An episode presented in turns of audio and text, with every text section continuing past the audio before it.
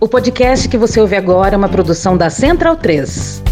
Opa, rapidinho aqui. O loja.medoedelirioembrasilha.com.br continua com aquele desconto merda de 10% até o dia 13. Então dá uma olhada lá, loja.medoedelirioembrasilha.com.br. Valeu! Foi enterrado hoje à tarde Tiago Menezes, o adolescente morto na Cidade de Deus. O apelo dos colegas também estampou as camisas na despedida. Um menino cativante, de um menino alegre, de um menino amoroso. Os amigos fecharam a rua para homenagear o adolescente. Trouxeram o troféu e a chuteira. Agora símbolo de um sonho interrompido. Tiago Menezes Flauzino tinha 13 anos. Testemunhas dizem que o adolescente estava na garupa de uma moto e foi baleado numa das entradas da Cidade de Deus ontem de madrugada. A família acusa PMs pela morte e afirmam que os agentes alteraram a cena do crime para simular uma troca de tiros.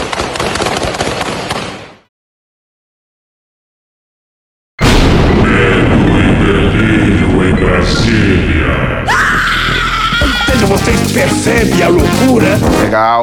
Olá, bem-vindos ao Medo e Delírio em Brasília com as últimas notícias do que restou do Brasil. Bom dia, boa tarde, boa noite. Bom dia, porra.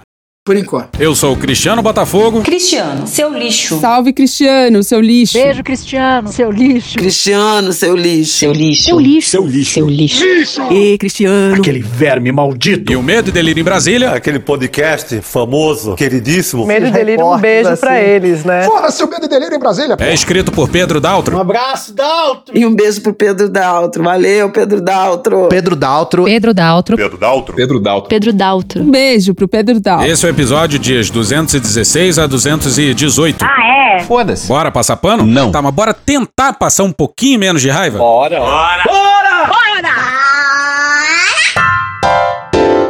A brutalidade nossa de cada dia. Estamos de volta, senhoras e senhores? Pois é, no último episódio, eu anotei absolutamente todos os créditos e não gravei. Show!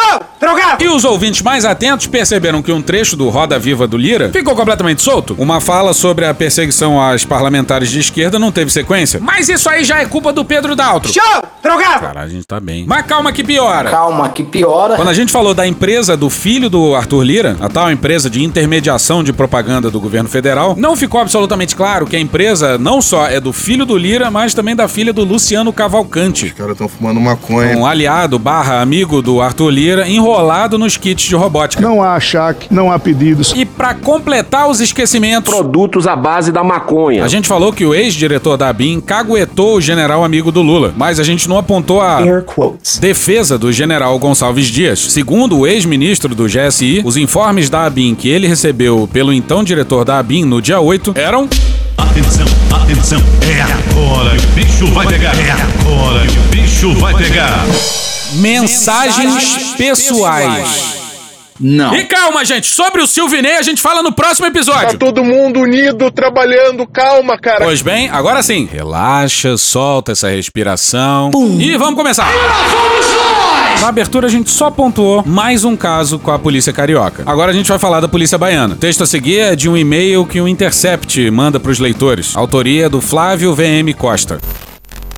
O Brasil não precisa legalizar a pena de morte, aplicada em ritos sumários nas periferias. Irmão, matou um policial? Tem que pegar 10 dos caras. É assim que é. Sempre foi assim e tem que ser assim. Meus parabéns a você. Vá tomar no cu, vá tomar no seu cu, vá tomar no olho do seu cu, tá entendendo? Nos últimos dias, policiais militares mataram ao menos 45 pessoas na Bahia, Rio de Janeiro e São Paulo. A lucrativa guerra às drogas é a desculpa institucional para controlar os brasileiros pobres nas favelas do país. A polícia foi feita para fazer segurança de Estado e segurança da elite. Quem quer sabe onde compra e sabe onde usa. O que nós queremos é descriminalizar. Porque isso aqui não é pelo direito de usar alguma coisa ou não, é pelo fim da guerra aos pretos e pelo fim da guerra aos pobres. Os governadores desses estados são cúmplices dessa matança, porque endossam a letalidade policial. Estou extremamente satisfeito com a ação da polícia. Da esquerda petista à extrema-direita bolsonarista. Olha o tamanho da merda. O governador da Bahia, Jerônimo Rodrigues, é indígena e foi eleito pelo PT, partido que controla o estado há 20 anos.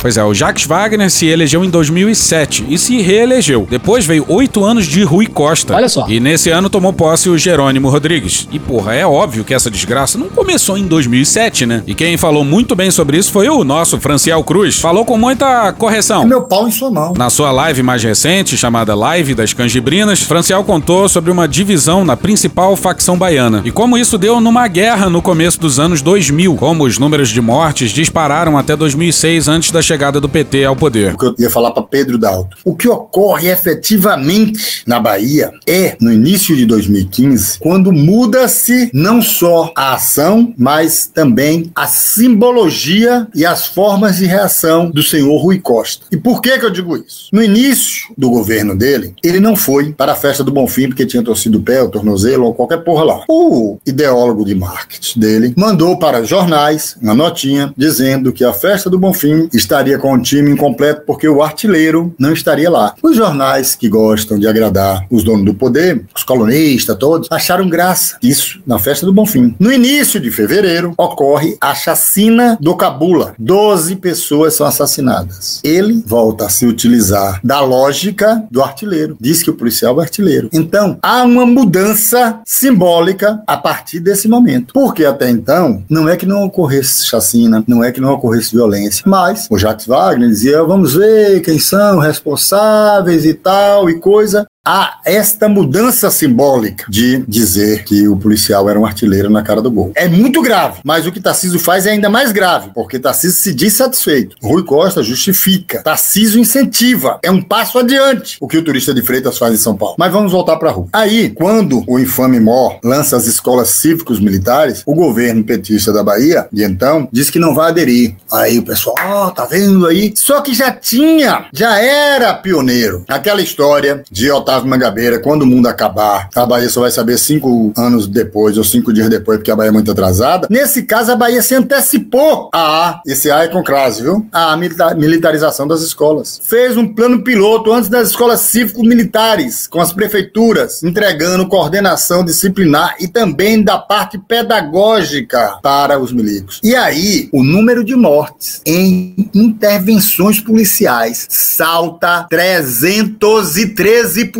no período de Rui Costa. Caralho! E aí deu nisso aqui, ó. E a Bahia é líder nacional em números absolutos de pessoas mortas pelas polícias, de acordo com dados do Fórum de Segurança Pública. Foram 1.464 óbitos no ano passado. Quase todos os mortos eram pretos. São quase todos pretos. Pois é, roubar o primeiro lugar do Rio de Janeiro nesse ranking macabro parecia uma coisa impossível, mas bizarramente a Bahia conseguiu essa proeza sinistra. O governo baiano emitiu uma nota vergonhosa em que afirma que todas essas pessoas eram homicidas, traficantes, estupradores, assaltantes, entre outros criminosos. Então tudo. Mano, corra. Não pode, cara. Reparem no argumento implícito. Se são criminosos, eles devem morrer. E foda-se o devido processo legal. O policial foi filmado arremessando um suspeito que já estava rendido de cima do telhado de uma casa. Tinha que ser um prédio. E tem que se fuder, acabou. Dias depois, os PMs baianos fuzilaram 19 pessoas. Vamos fuzilar a petralhada aqui do Acre! Jerônimo não abriu a boca até agora, mas já posou pra foto com o romance Torto Arado, do também baiano Itamar Vieira Júnior. Até a publicação desse e-mail aí, dessa newsletter, no sábado, o Jerônimo não tinha se manifestado. Depois ele foi ao Twitter dizer que estava em contato com o governo federal. E na terça disse que apuraria eventuais excessos. O também petista Rui Costa, antecessor de Jerônimo e atual ministro da Casa Civil de Lula, disse em 2015, durante a chacina policial no Cabula, que policiais militares que matam eram artilheiros diante do gol. Eu não sou obrigada a escutar merda. Nunca se matou tanto preto na Bahia quanto no governo de Rui Costa. Que tristeza. O político que cresceu na Liberdade, o bairro símbolo da cultura negra de Salvador. Pois é, para você ter ideia da loucura, os dados do anuário foram divulgados no começo da semana passada. E essa semana em questão se encerrou com 31 pessoas mortas em confronto com a polícia baiana. 31! Se isso aí não é sinal de que tá dando errado, a gente não sabe mais é de porra nenhuma. Porra nenhuma. Bora pra matéria não assinada no Jornal Correio, no dia 4, intitulada Cinco pessoas são mortas em ação policial em Águas Claras nessa sexta.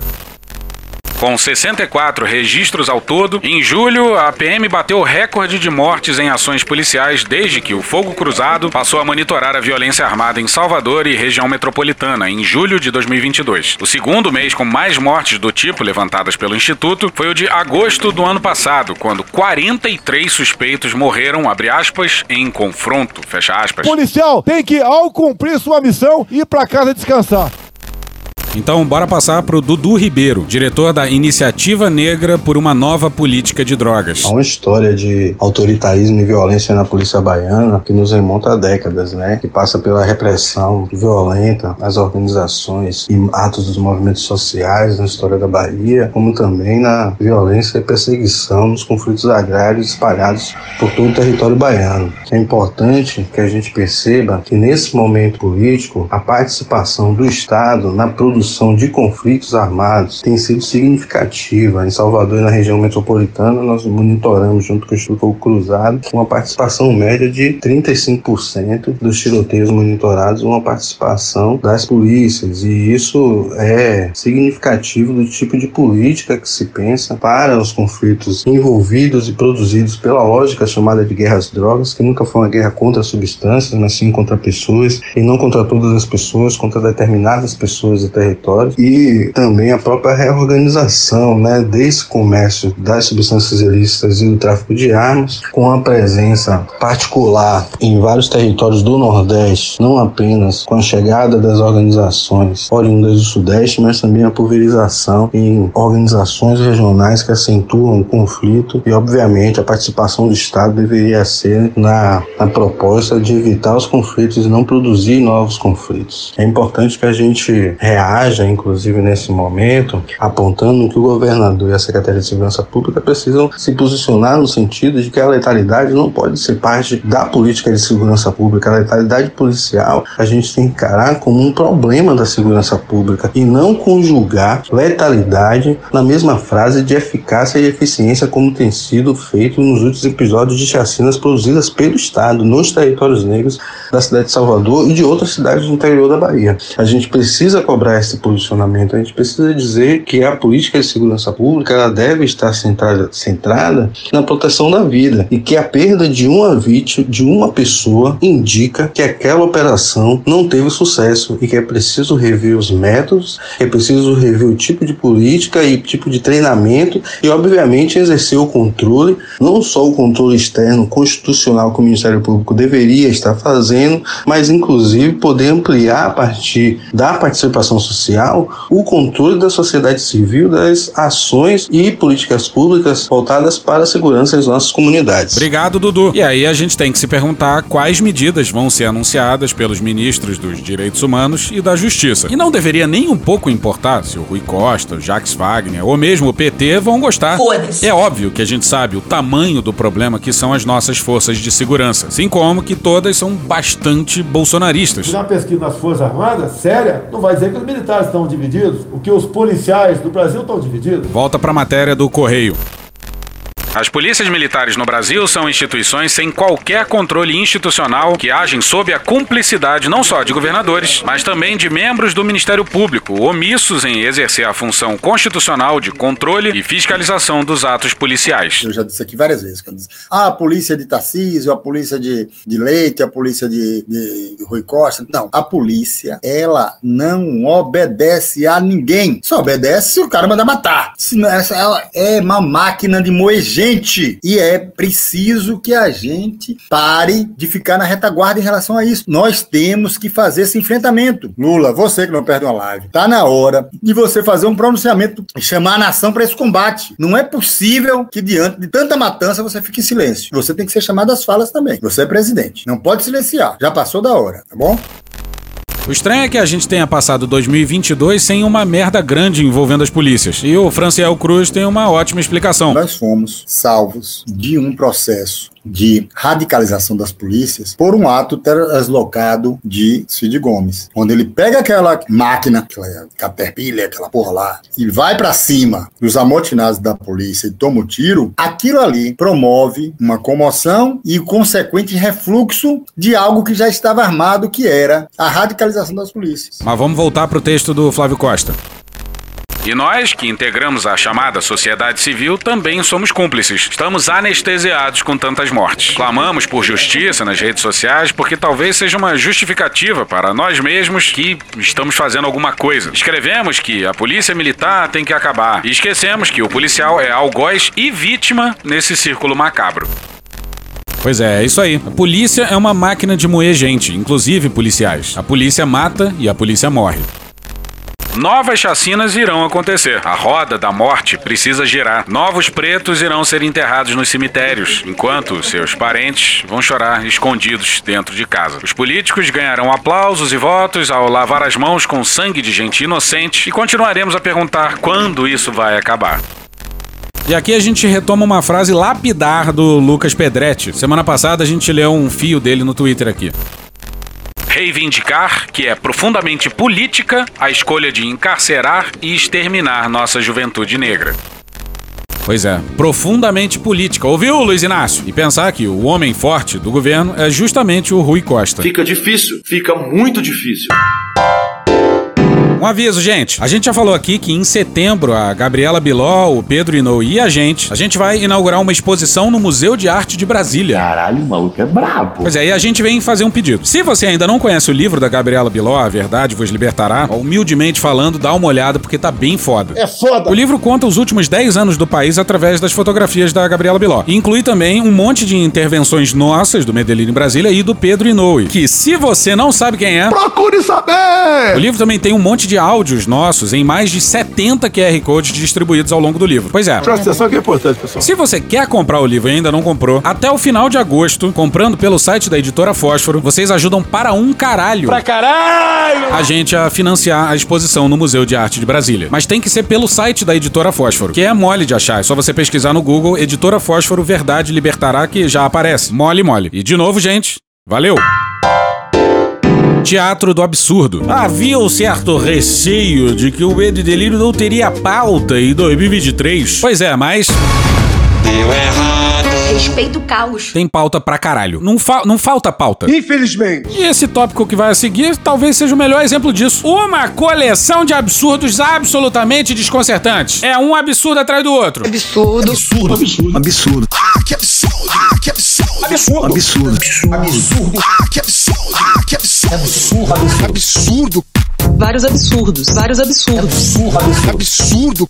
Vários absurdos. Vários absurdos. Então vamos lá com Teatro do Absurdo número E vamos com Zema. Eu quero me drogar. Esse rapaz aí do novo. É top, é moderno. Deu uma entrevista escandalosa pro Estadão. Entrevista que saiu com o seguinte título: Zema anuncia frente para protagonismo do Sul-Sudeste e quer direita unida contra a esquerda. Pois é, o Zema deve ter fumado um. Olha ali, pipe de crack. Eu quero me drogar. E simplesmente defendeu um remake da política do café com leite com um quesinho de secessão. Bora pro contexto. A reforma tributária criou um conselho, o tal conselhão, reunindo todos os estados para definir como vai se dar a divisão da receita a partir da nova reforma tributária. Ninguém sabe de quanto vai ser a alíquota e ninguém sabe também como vai funcionar esse conselhão. Pois bem, então bora pra entrevista, que saiu no Estadão no dia 5. Nós formalizamos o consórcio Sul-Sudeste, que reúne os sete estados das duas regiões. Já decidimos que, além do protagonismo econômico que temos, porque representamos 70% da economia brasileira, nós queremos, que é o que nunca tivemos, protagonismo político. Você tá falando sério? Pode ser. Pois é, senhoras e senhores, o Sul e o Sudeste nunca tiveram protagonismo político no Brasil. Eu quero me drogar. O Lula nasceu no Nordeste, mas é um político paulista. Bolsonaro nasceu no estado de São Paulo, mas é um político carioca. O Temer é paulista. Dilma era nascida em Minas. Fez carreira política no Rio Grande do Sul. FHC de São Paulo. O finado Itamar era mineiro. A gente precisa descer até o Collor pra ter alguém fora do Sul-Sudeste. E Isso é só um sintoma, tá? Só um símbolo. Mas na cabeça do governador do Novo, o Sul e o Sudeste são sempre preteridos. Faz algum sentido pra você isso? Pois bem. O que esse Caco Antibes mineiro propõe Os pobres tudo indo pra Miami. é uma espécie de evolução da política do café com leite, quando Minas e São Paulo se revezavam no controle do país. Antes eram dois estados contra o resto, mas agora são as regiões mais ricas do país contra o resto. É a revolta das oligarquias. Caralho, Marquinho. Ficou claro nessa reforma tributária que já começamos a mostrar o nosso peso. Eles queriam colocar um conselho federativo com um voto por estado. Nós falamos, não senhor, nós queremos proporcionar a população, porque sete estados em 27 iríamos para aprovar o quê? Nada. O norte e o nordeste é que mandariam. Mas que filho da puta, olha aí, veja você. Aí nós falamos que não. Pode ter o conselho mais proporcional. Se temos 56% da população, nós queremos ter peso equivalente. E claro, pode-se discutir o peso dos votos no tal conselhão, mas o que o Zema está elaborando aí leva a uma manutenção de desigualdades, né? Temos feito o mesmo trabalho com os senadores de nossos estados. E o que nós queremos é que o Brasil pare de avançar no sentido que avançou nos últimos anos, que é necessário, mas tem um limite de só julgar que o Sul e o Sudeste são ricos e só eles têm que contribuir sem poder receber nada. Pois é, nada. O Sul e o Sudeste não recebem nada. A verdade não é essa. E para além disso, onde já se viu os estados mais ricos se sacrificarem pelos mais pobres? Vários absurdos, vários absurdos. Se você acha que a gente tá exagerando, em janeiro desse ano rolou um encontro do COSUD, que é o Consórcio de Integração Sul e Sudeste. E o Zema foi muito didático, digamos assim. Tem um provérbio africano que eu gosto muito, que acho que a maioria aqui deve conhecer, que diz o seguinte: sozinho vou mais rápido, mas juntos vamos mais longe. E o que nós estamos fazendo aqui hoje, eu acho que é exatamente nessa linha. Pois é, esse provérbio poderia ser usado para dizer exatamente o oposto do que o Zema diz a seguir. Nós temos o Fórum de Governadores, mas ele acaba tendo uma série de obstáculos. Primeiro, são 27 participantes. Bagunça? Participantes muito heterogêneos. Já lembrou um pouco o Bolsonaro dizendo que o Hélio Negão e o Ailton tinham uma cor de pele peculiar. Participantes com visões e problemas muito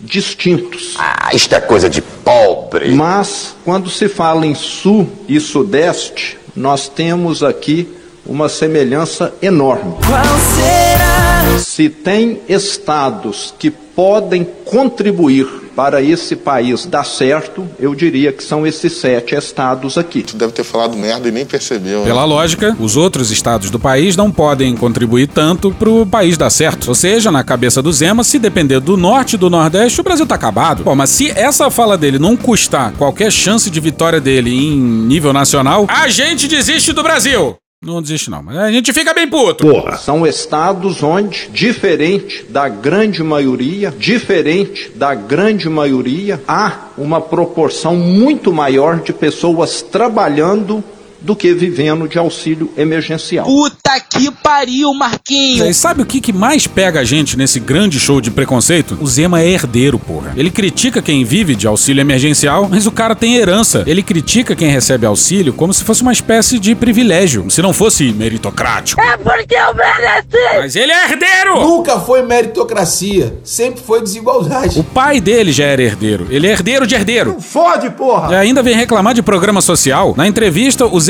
diz que é de direita, mas, e repara no mais, continuaria com Bolsa Família. Ele mesmo faz essa oposição. Programa social de alívio da pobreza, de desigualdade, não é coisa de direita. É muito burro! Tem uma passagem bíblica, se eu não me engano, quando Jesus dividiu o pão. Depois ele deu uma desaparecidinha, né? É. Daí o povo foi atrás. Foi atrás de Jesus pra quê? Pra mais benefícios pessoais.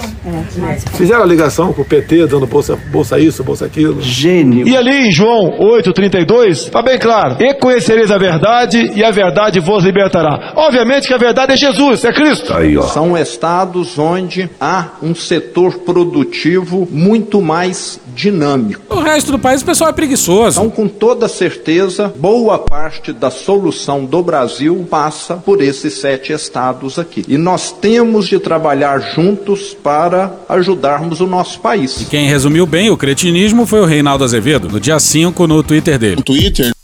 No Twitter dele? Bolsonaro ao menos fingia alguma simpatia pelo Nordeste. Eu amo o Nordeste. Eis o que alguns chamam de alternativa da direita brasileira. É tão reaça como o mercador de Rolex, eventualmente mais burro. Vamos convir. A isso se reduziu a tal direita. Zema é a sua cara sem máscara. Sem máscara. Outra cara dessa direita aí é o governador Tarcísio, aquele que se disse extremamente satisfeito com a atuação da polícia. Mas volta pro Zema.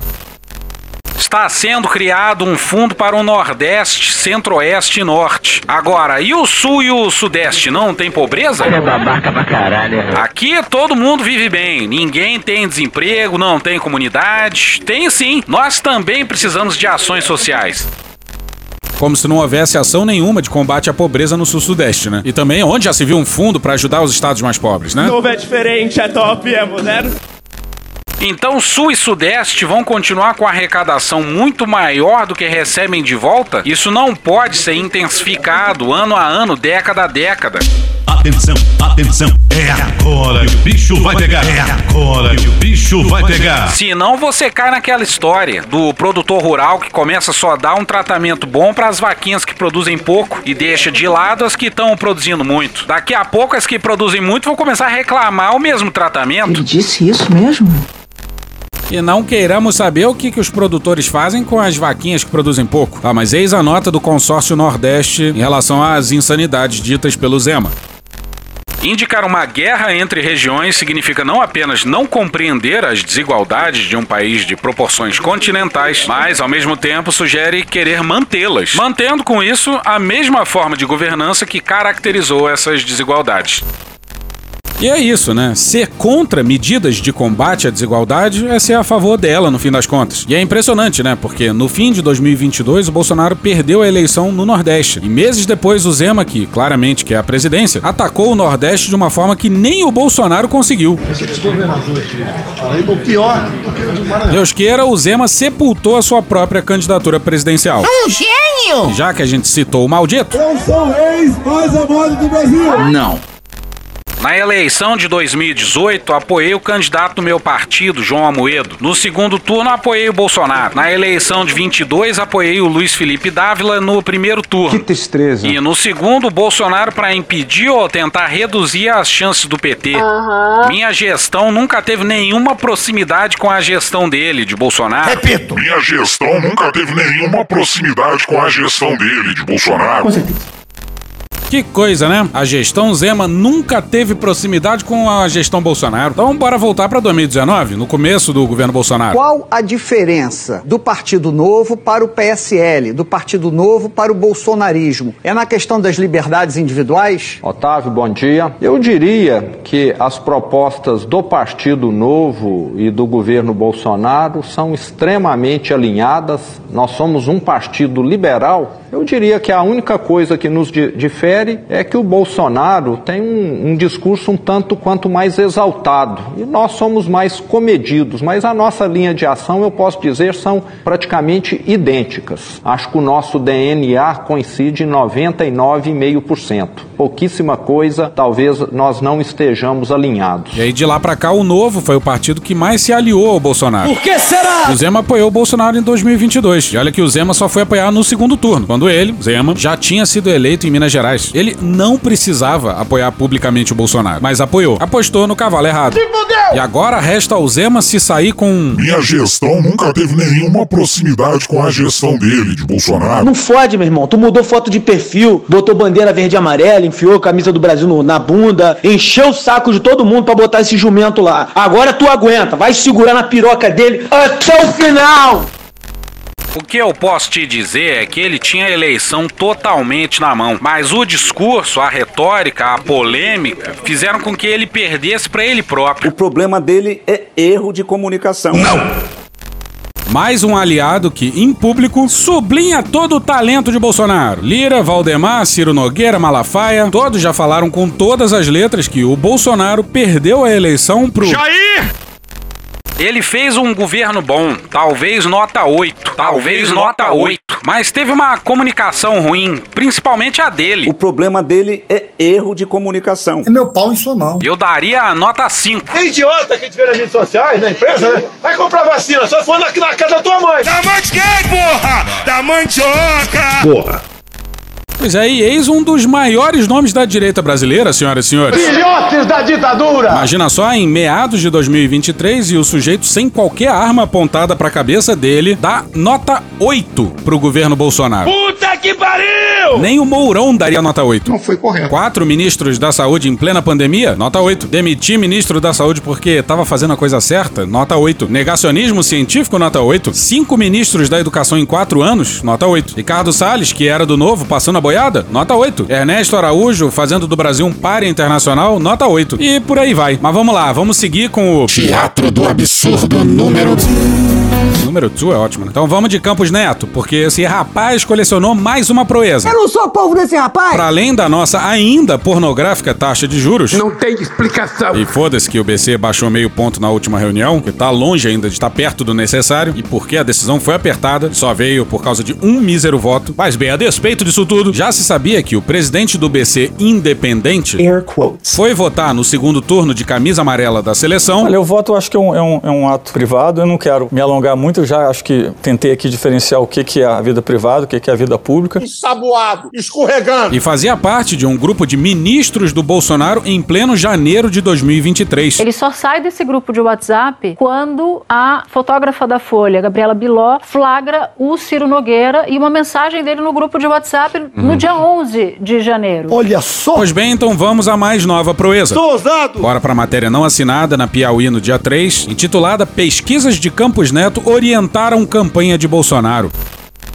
A história da animosidade de Lula com o presidente do Banco Central, Roberto Campos Neto, remonta ao período da campanha eleitoral, quando chegou ao PT a informação nunca confirmada de que o economista estaria arrecadando dinheiro para a campanha de Jair Bolsonaro.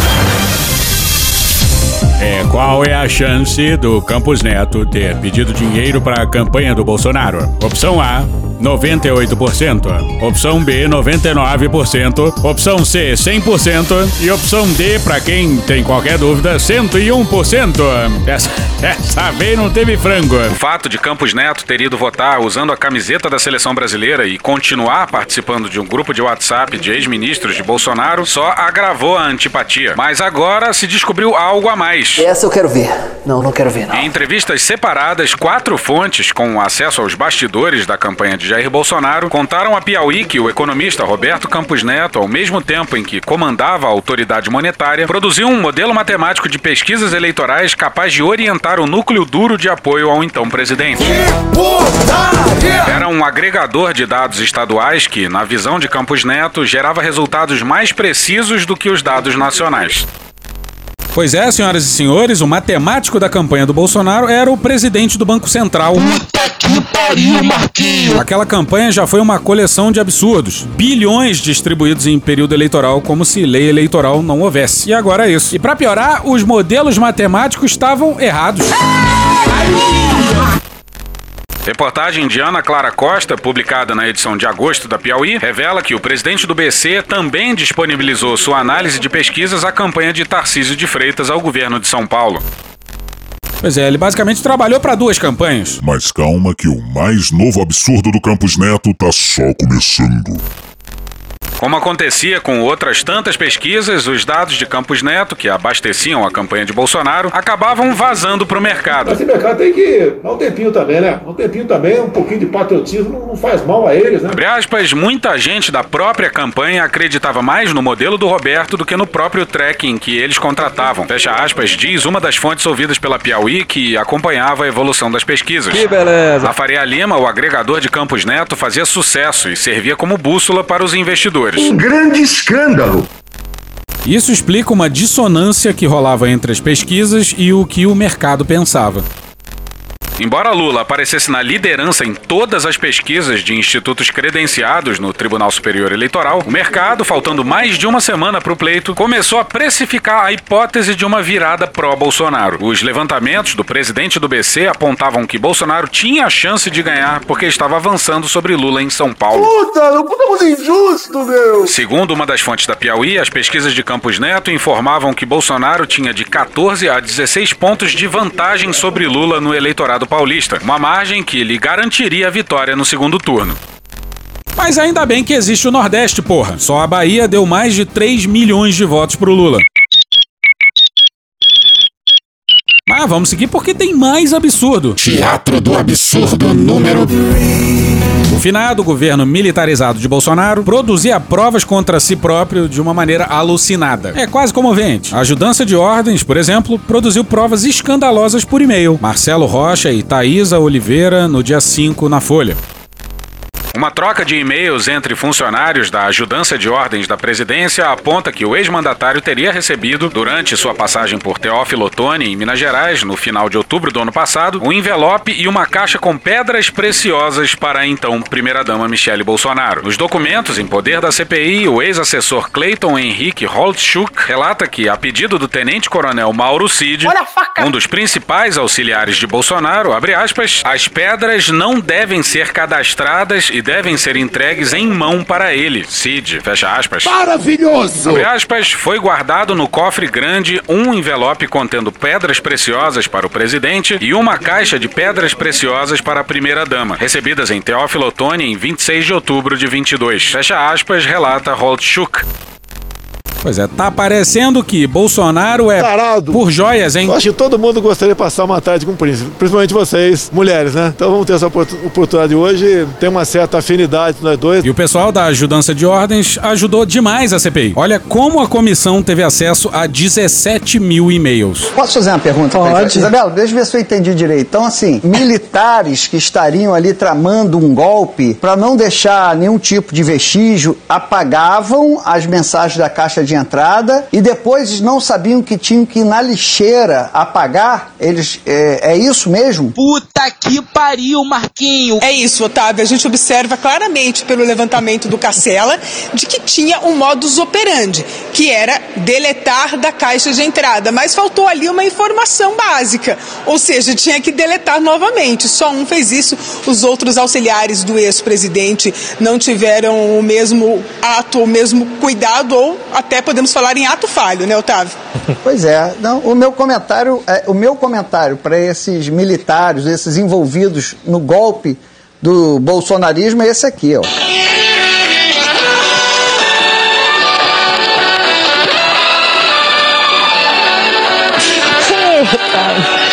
Por favor, Deus.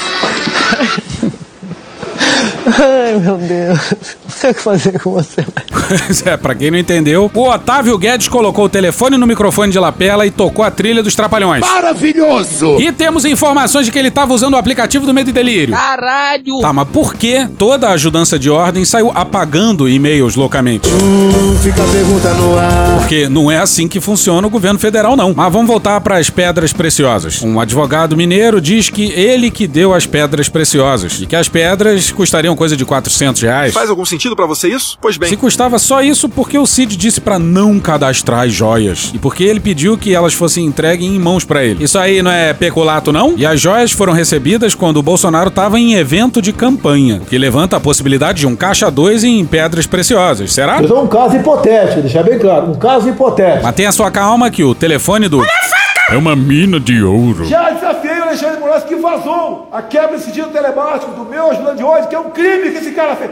Esse cara fez um crime. O meu ajudante de ordem, em especial o Cid, que eu tenho quatro, é um cara de confiança meu. Pois é, olha esse e-mail que o recebeu em 6 de junho de 22, na matéria da Camila Tortelli, do Lauriberto Pompeu e do Eduardo Gonçalves no Globo no dia 4.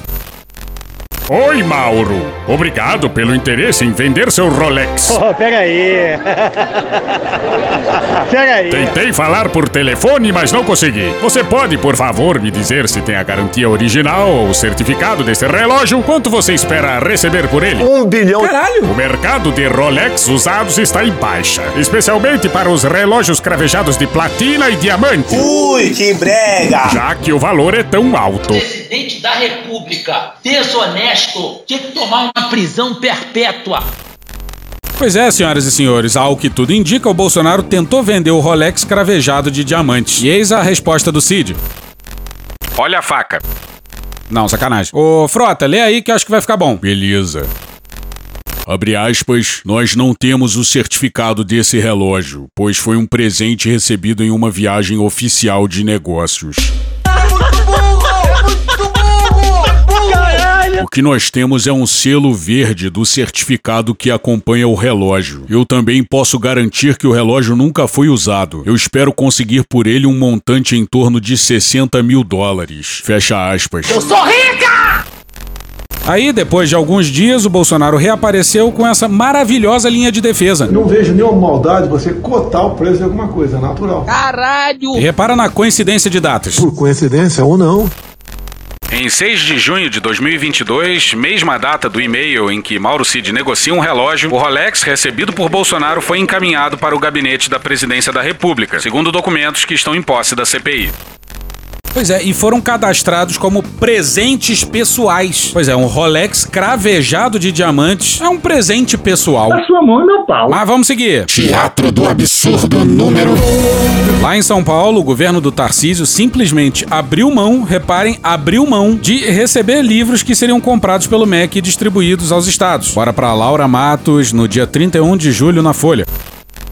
A gestão Tarcísio de Freitas, do Republicanos, abriu mão de participar do Programa Nacional do Livro Didático, no qual os livros didáticos são comprados com verbas do Fundo Nacional de Desenvolvimento da Educação, do MEC. Os livros hoje em dia, como regra, é um montão de, de amontoado de, de, de muita coisa escrita, tem que suavizar aquilo. O governo paulista já fez a opção por não participar do PNLD 2024, que comprará livros para o Fundamental 2 do sexto ao nono ano nesse semestre para serem entregues no próximo ano. Além disso, já informou que fará o mesmo com o ensino médio. Pois é, pra que queimar livros se você pode recusá-los? Abaixa a fumaça. Pois é, o problema é que não houve consulta, não houve estudo, não houve nada. O Tarcísio, seu secretário de educação, que era secretário de educação de um governador cujo apelido é Ratinho, Ratinho! decidiram que não tem mais livro. E que se for. A partir de agora tem uns PowerPoints digitais. A decisão foi anunciada e aí lembraram aos gênios que nem todo aluno tem acesso à internet, né? Nem todo aluno tem equipamento para acessar o conteúdo digital. Isto é coisa de pobre. E outros detalhes chatos, tipo esse aí. Aí o governo anunciou isso aqui, ó. Abre aspas, a gente já se organizou para repassar dinheiro para as escolas para a compra de papel, caso tenha necessidade de imprimir. Fecha aspas, disse o secretário na terça. Ele também acrescentou que, abre aspas, as escolas estão autorizadas a imprimir esse material nosso e entregar para os alunos que precisam. Fecha aspas. Vamos ouvir o Fernando Cássio, educador e professor da UFABC. Então, é uma sequência de anúncios com muito pouca.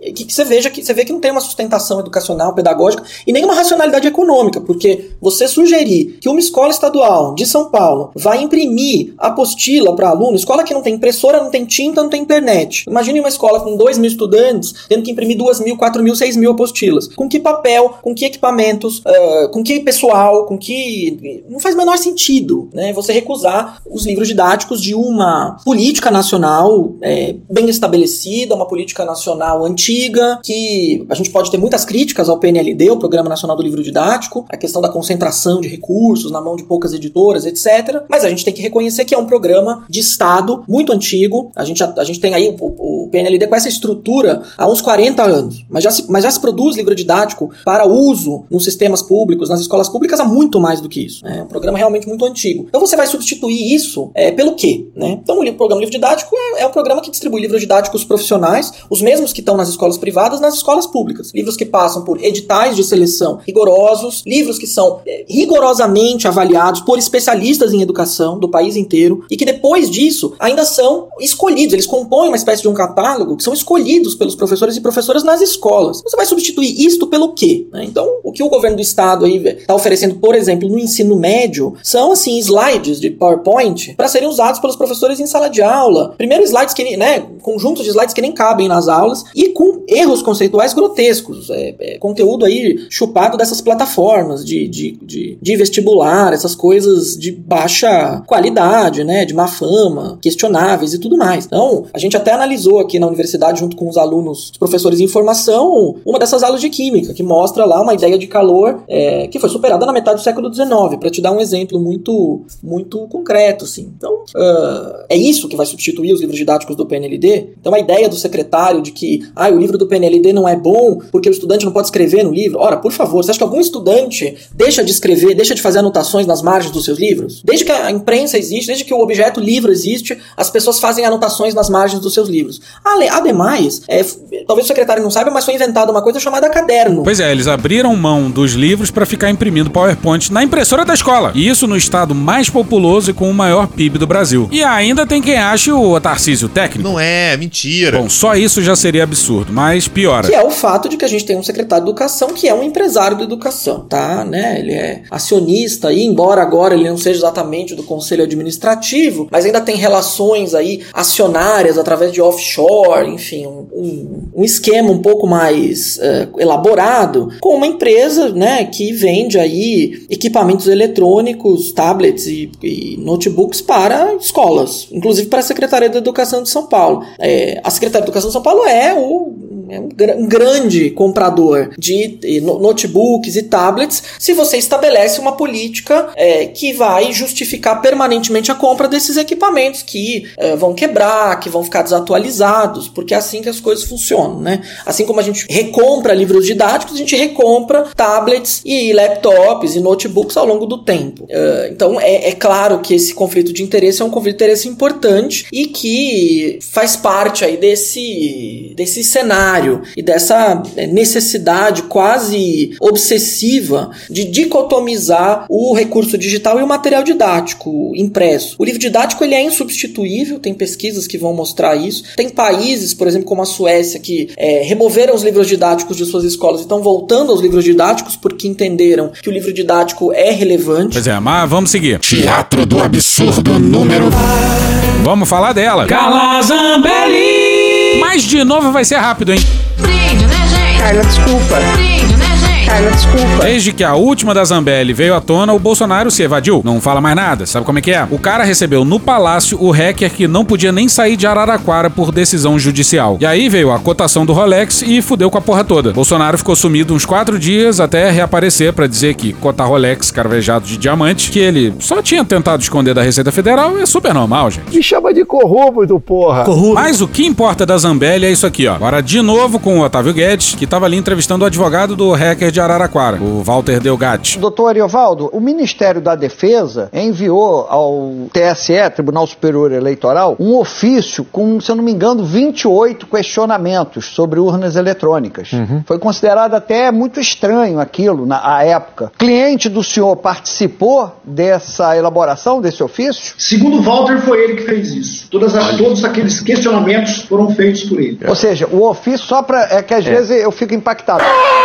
O ofício que o Ministério da Defesa enviou ao Tribunal Superior Eleitoral, Eleitoral, um questionamento sobre as urnas eletrônicas teria sido elaborado não por militares, mas pelo hacker de Araraquara, é isso? Caralho! O Walter me disse isso.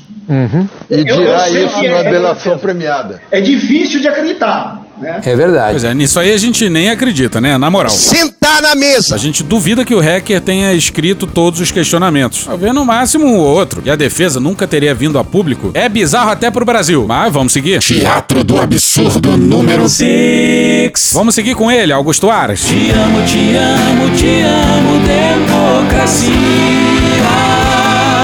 Ao que parece, ele desistiu da recondução à PGR. É! Depois de um recado do Lula. E o Jacques Wagner e o Rui Costa podiam alegar um. Momento de uma cognição incompleta. Por conta da campanha Estrategicamente discreta. pela recondução do Aras. Mas o Aras tentou de tudo, isso ninguém pode negar. Bora pra Júlia Scheib e a Kátia Seabra no dia 3 na Folha. Ô, Frota, acho que é contigo de novo, hein?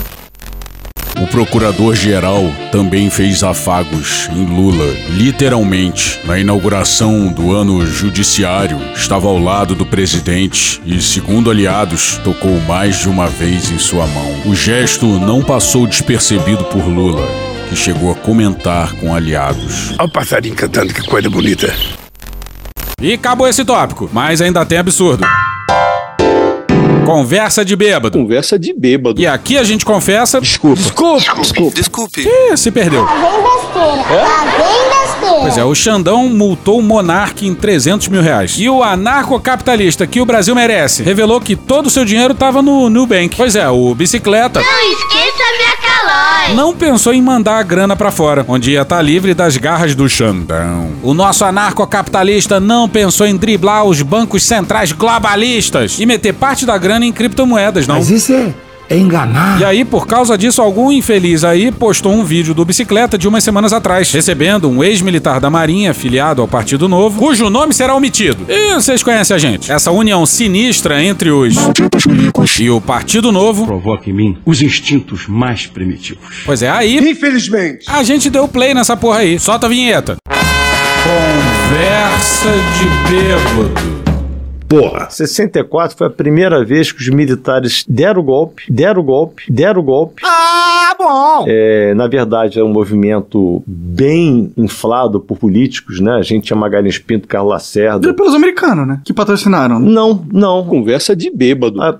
isso é uma, é, uma, é uma narrativa que o americano patro... Não, não patrocinou. O que acontece é o seguinte: onde é que o americano entra nessa história? Havia um grande interesse dos Estados Unidos, claro, de tirar o governo Jango. Eles movimentaram uma frota para ficar aqui pronta a intervir se fosse necessário. Pô, então como não ajudaram, cara? Conversa de bêbado. As Forças Armadas foram colocadas numa situação terrível, terrível. Então, olha, olha o problema das nossas Forças Armadas. É histórico isso. Em 1889, o 15 de novembro, um golpe depois do imperador, que o imperador era do quê? Poder moderador. Vai tomar no cu, cara. Toda hora essa discussão, cara. Aí os militares, junto com alguns poucos civis lá, também o Rui Barbosa, enfim, fazem a Constituição, proclamam a República. Aí eu pergunto, quem é o poder moderador? Teu cu, isso aí, teu cu. Poder moderador, poder moderador, poder, poder, poder moderador. É o caralho. Não tinha. Nunca mais teve. É, se tornou a mídia, né? Eventualmente. Não, mas naquela época não tinha mídia. Pode crer, pode crer. Conversa de bêbado. Não, não tinha jornal naquela época? Não, tinha, mas quem controla. O que que acontece? Os militares criaram um problema que rolou pro próprio colo dos militares. Os militares é, nunca falaram isso, mas eles, um dia, eles acordaram e falaram: é, não tem jeito não. A gente é que vai ter que ser o poder moderador. É o caralho. É, não tinha que ter te deposto o imperador, né? O imperador tinha que ter continuado lá, né? Qual é? Pois é, então. é, não adianta mais olhar pra trás. Mas tem as oligarquias internacionais. É, conversa de bêbado. O fato é o seguinte: que uma coisa é fato, independente de, de qual seja a visão que a gente tem da República, o poder moderador ficou sem pai, caiu no colo das Forças Armadas. Porra nenhuma! Isso foi a causa de todas as intervenções. Não havia mecanismo constitucional. E não há ainda, até, até hoje, né? E, e não há. Aí tem o impeachment, pelo amor de Deus. que é uma novela. Ah, sim. Então, quem controla quem é impeachmentado é os caras que merecem ser impeachmentado, pô. Conversa de bêbado. Força Armada não é preparada para ser governo. Exatamente isso. Os militares, normalmente, é, são- é, é, a gente é muito bem preparado. Não, esse texto é maravilhoso. Quem foi que escreveu? Os oficiais generais muito competentes. Eu não sabia nem o que era o SUS. Aquela história, todo mundo quer ter um coronel de síndico do prédio, sabe tudo vai funcionar direitinho. Não. Conversa de bêbado. Mas não é para governar um país. Articulações políticas e tal. Então, por exemplo, Mas eu acho que as pessoas nem querem mais que o exército entre pra governar. Eles querem que o exército entre pra parar com a loucura que tá é. acontecendo. Loucura que tá Pois é. acontecendo. Loucura, loucura, loucura, loucura, loucura, loucura. Não. Que é loucura o que tá acontecendo. Não dá mais pra qualquer cidadão em sã consciência achar normal um estado de exceção que a gente vive. É uma ditadura do judiciário, pô. é conversa de bêbado. Só que agora parece que o poder político não tá mais se autorresolvendo, né? Não está se resolvendo. É, então, só tá piorando, inclusive. Por que, que as Forças Armadas não fizeram? Por que, que os comandantes militares não fizeram nada? Sabe por quê? Não sei. Porque eles viveram como eu vivi, sabe o quê? Não sei. Todo mundo bate palma quando acontece. Caralho! Caralho! Bacana, tiramos a esquerda, tiramos o comunismo ah, e tal. Daqui a um ano, ninguém tá mais apoiando. Daqui a cinco anos, já tá todo mundo querendo trazer os caras de volta. Por que será? A minha geração, ela é marcada pelos sucessivos ataques que a nossa instituição recebeu de forma covarde, de forma não coerente com os fatos que ocorreram no período de 64 a 85. Né? Isso marcou a geração. A geração é marcada por isso. né? E existem companheiros que até hoje eles dizem assim, poxa, nós buscamos fazer o melhor e levamos pedrada de todas as formas. Ah, Tadinho. Tadinha, que barra. Eu, quando era novinho, 70, era aluno do colégio militar, saia fardado. Comendo farofa e galinha outro dia, deu um arroto lá que. Lamento. Todo mundo, né? Quando eu era aluno do Colégio Naval. Chegou uma hora na minha vida, lá pelo governo Figueiredo, ninguém aguentava mais regime militar. Por que será? Ninguém aguentava mais. Mas eu, eu, nem, eu nem falo dos militares fazerem alguma coisa para tomar o poder, entendeu? Não é isso que eu tô achando que os militares tinham que fazer. Mas eles tinham que não aceitar o ministro passar por cima da Constituição. Mas eles tinham que não aceitar tá, tá, tá, tá, tá, tá. o ministro passar por cima da Constituição. Ninguém devia aceitar isso. Porque Pois é. quando, quando o ministro passa por cima da Constituição, ele, ele está efetivamente dando um golpe na República. É um golpe. Quando você não res- respeita a Constituição, você está livre para fazer o que você quiser. A Constituição é justamente aquilo que limita o poder do Supremo. Deveria ser. Quando não é mais, não tem mais nada que limita o poder do Supremo. Mas Portanto, não é. a gente entra numa ditadura. Mas não são as Forças Armadas que têm que fazer isso. Mas quem vai fazer então, cara? O Senado e a Câmara. O Senado não pode nem falar, mano. Conversa de bêbado. Mas essas duas figuras só estão aqui por causa do diálogo que vem a seguir. O ex-oficial da Marinha pega o telefone e exibe ele todo orgulhoso. Agora, uma coisa que eu queria até colocar, e é bom todo mundo ouvir. Será mesmo? Presta atenção que é importante, pessoal. Eu comecei a minutar uma, uma, uma proposta de emenda constitucional. A sua mão é meu pau. Atenção!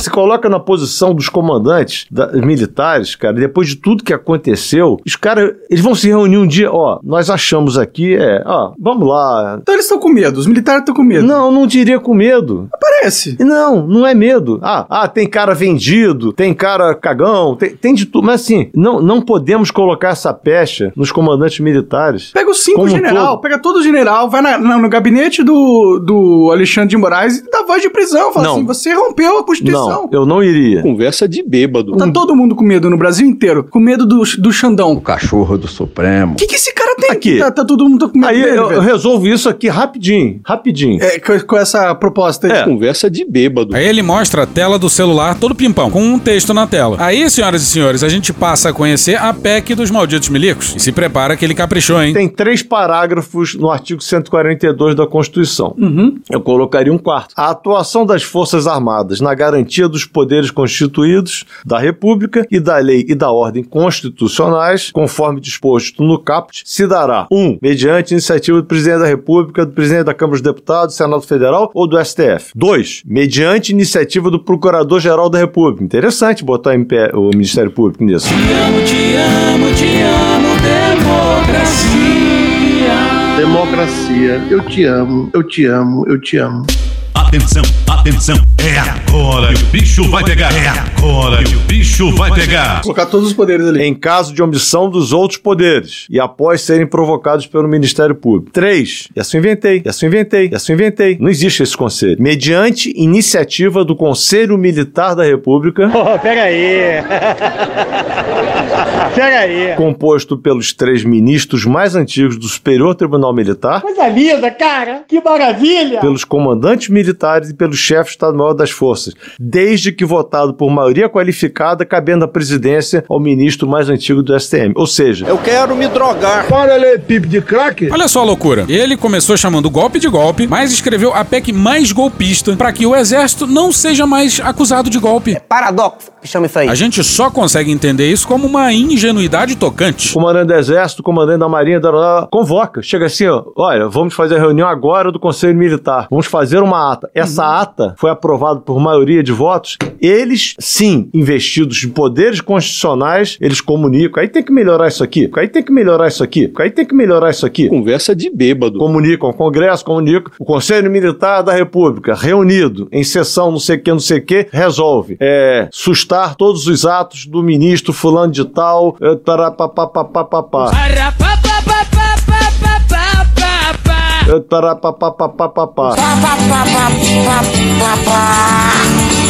Seria Durante 30 inconstitucionais. dias e tal. E pronto. É, tinha que acontecer algo assim. Eu não quero uma mudança geral Agora- de todo o Brasil. Eu só quero que o cara pare de ignorar a lei, pô. É só isso que eu quero. Conversa de bêbado. E todo mundo que, que tem um mínimo de senso na cabeça, que enxerga o que tá acontecendo, é a destruição da democracia brasileira e a implementação de uma ditadura. É isso que tá acontecendo. Eu não tô pedindo pra dar um golpe. Eu tô pedindo pra tirar a ditadura do, do poder. É só isso, pô. Conversa de bêbado. Não quero que vocês fiquem 30 anos tomando as decisões. Não, é, é- é pontual. Missile Strike, entendeu? Pum, acabou e já era, sai fora. Você tá vendo muito filme. Daqui 10 anos, o que que isso vai se tornar? É, a Coreia o, do Norte? o- Conversa de bêbado. E acabou essa porra. Foda-se, foda-se.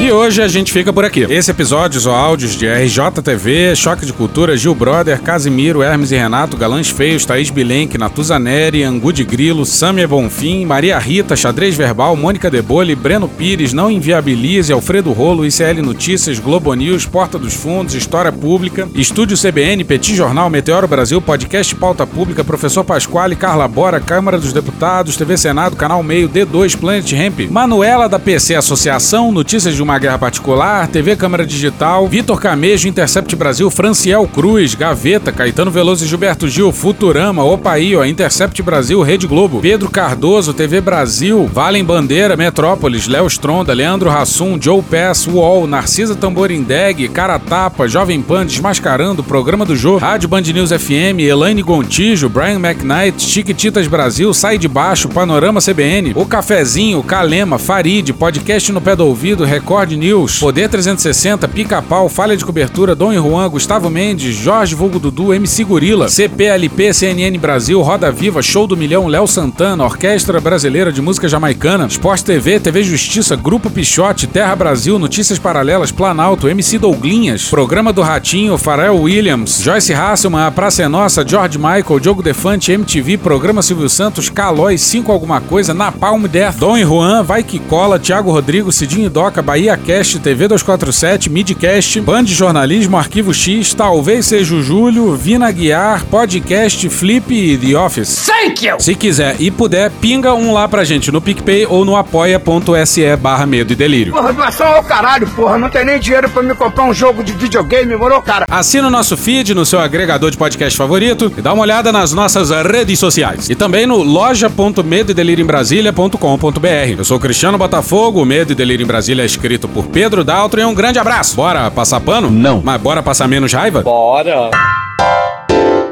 Me permite uma parte? Não lhe dou a parte. E eu não dou a parte pra esse sujeito aí, não. A CPMI do 8 de janeiro aprovou novas convocações, entre elas a do hacker Walter Delgatti Neto, preso nesta quarta-feira pela Polícia Federal, e também a do fotógrafo Adriano Machado, que aparece em imagens no Palácio do Planalto no dia da invasão. O presidente da CPI do 8 de janeiro, Arthur Maia, recentemente declarou que o fotojornalista da Reuters, Adriano Machado, que esteve na Praça dos Três Poderes no dia 8 de janeiro e foi capturado pelas câmeras do Palácio do Planalto em interação com os vândalos, vai participar da CPI na figura de testemunha somente. Abre aspas, não estou dizendo que ele cometeu o delito, mas obviamente ele é testemunha, fecha aspas, disse Maia. Ok até a página 2. Primeiro que o motivo da convocatória de Adriano, e não dos inúmeros outros jornalistas que estavam no dia, é sabido e notório. Vou deixar o senador Jorge Seifel, dos Peixes Inteligentes, ilustrar. Ele não foi uma testemunha ocular. Ele foi um cúmplice.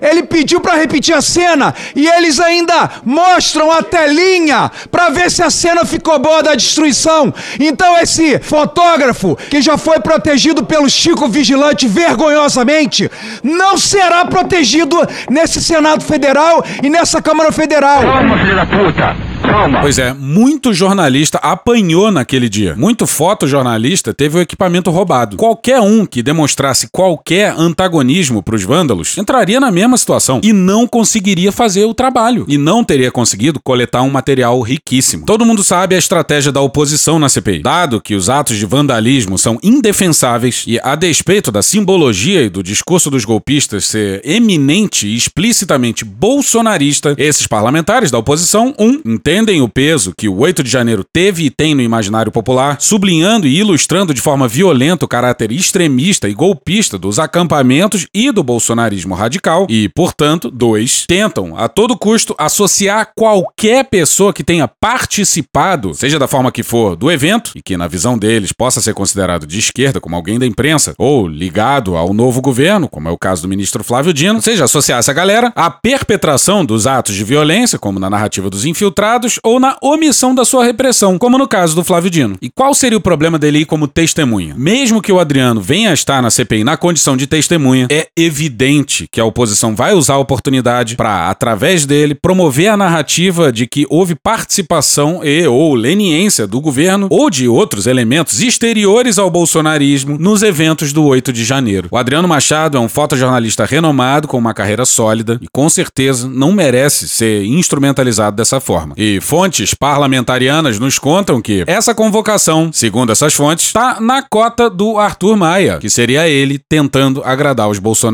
que estão em minoria lá. Ou seja, teu cu! Acabou? Não. Olá, pessoal do Medo Delírio. Me chamo Guilherme Felipim, é, sou interna internacionalista formado pela USP e recém-titulado mestre em Ciência da Informação no último mês de abril pela Escola de Comunicação e Artes da mesma universidade. É, meu mestrado foi voltado à investigação de processos de resistência cultural e comunitária em territórios periféricos vulnerabilizados, baseado em um trabalho de campo na região do Vale de Aburrá, é, na cidade de, onde está a cidade de Medellín, na Colômbia. No episódio dos dias 209 a 212, na semana passada, na parte sobre as últimas chacinas realizadas pelas polícias em diferentes estados nos últimos dias, foi rememorada a cobertura sobre a Vala, do, a Vala de Perus, é, em sua, digamos, redescoberta pelo jornalista Caco Barcelos, e como o local era utilizado já há muito tempo como vala comum pelos agentes de segurança pública para o ocultamento de corpos, enquanto prática continuada desde, pelo menos, a ditadura militar, assim como as próprias chacinas e grupos de extermínio em geral, como foi colocado no podcast. É, nesse ponto é levantada uma, digamos, contradição da chave conceitual em que estão colocadas as perspectivas atuais de justiça e reparação é, da ditadura no, no Brasil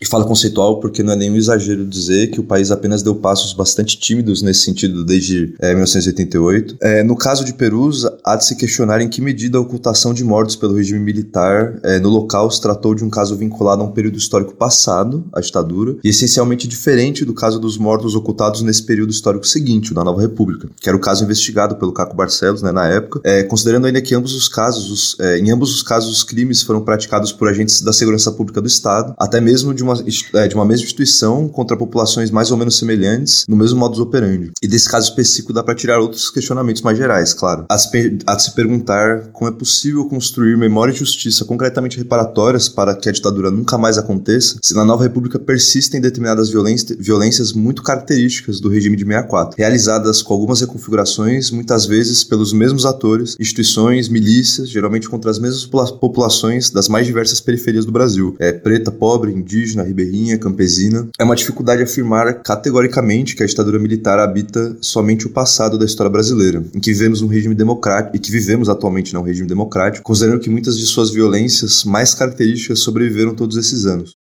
Acabou? Não. Deixa eu te falar, eu tomei um strike de 30 dias do, do, do, do YouTube porque eu falei no Dória. Eu sou proibido de falar vacina, Covid. Eu sou proibido de falar o nome deles. Tá lá na lista pra mim.